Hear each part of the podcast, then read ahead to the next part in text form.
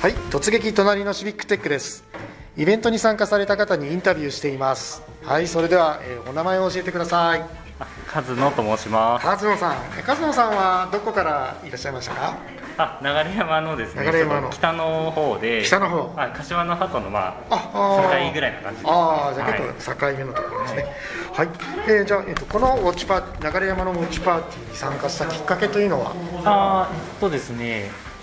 流山の情報結構はい。ツイッターで見てるんですけど、どなたかのツイートであいいねなのかリツイートで流れてきたって感じで、あなんかちょっと面白そうだなというので、はい、拝見しました。なるほど。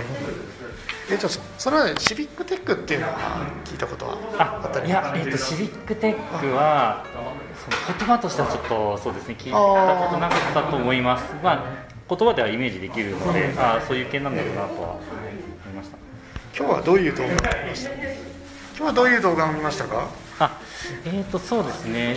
あの Code for Japan さんの、まあ、ええ。今日からやってらっしゃる、はい。そのセミナーというか、うん。はい、いろんなその研究の、はい、なんですけど、まあ、ちょっと気になったのは、うん。はい。そうですね、まあ、周りの方がシニアの方いらっしゃったので、ええ。まあ、シニアの方がどういうふうに、まあ、うん。テックに関して思っているのかみたいなところは結構気になりました。あー。これを例えばそれ見てどういった方にそういう内容とか伝えたいとかって思います？あそうですね。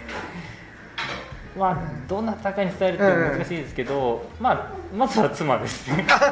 妻もなんかちょっとそうですね、ええあのまあとんがったことやりたいじゃないですけど、ええまあ実践して自分で起業したいみたいな心を私もちょっと持ってるあのでー。まあ、今日こういうことあったよっていうのを、うんはい、報告して、はい。